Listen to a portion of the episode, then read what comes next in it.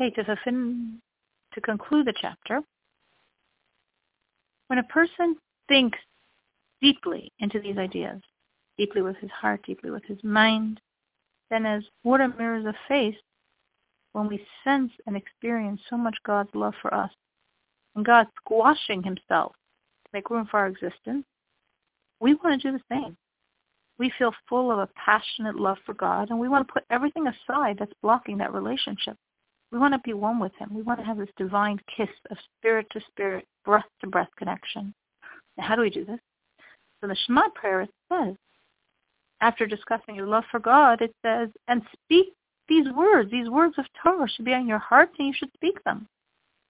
Meaning the key is to take all this love and channel it into Torah. Because when you're learning, your mind and God's thoughts are one. It's an intense, immense fusion of self with God. And then I have to say those words. I have to speak the Torah.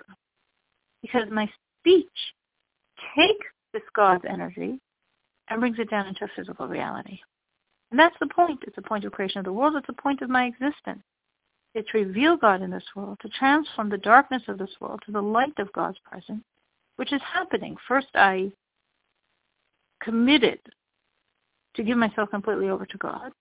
And then I'm channeling that commitment into learning his Torah and saying those words of Torah and thereby transforming this world to a place where God's revealed.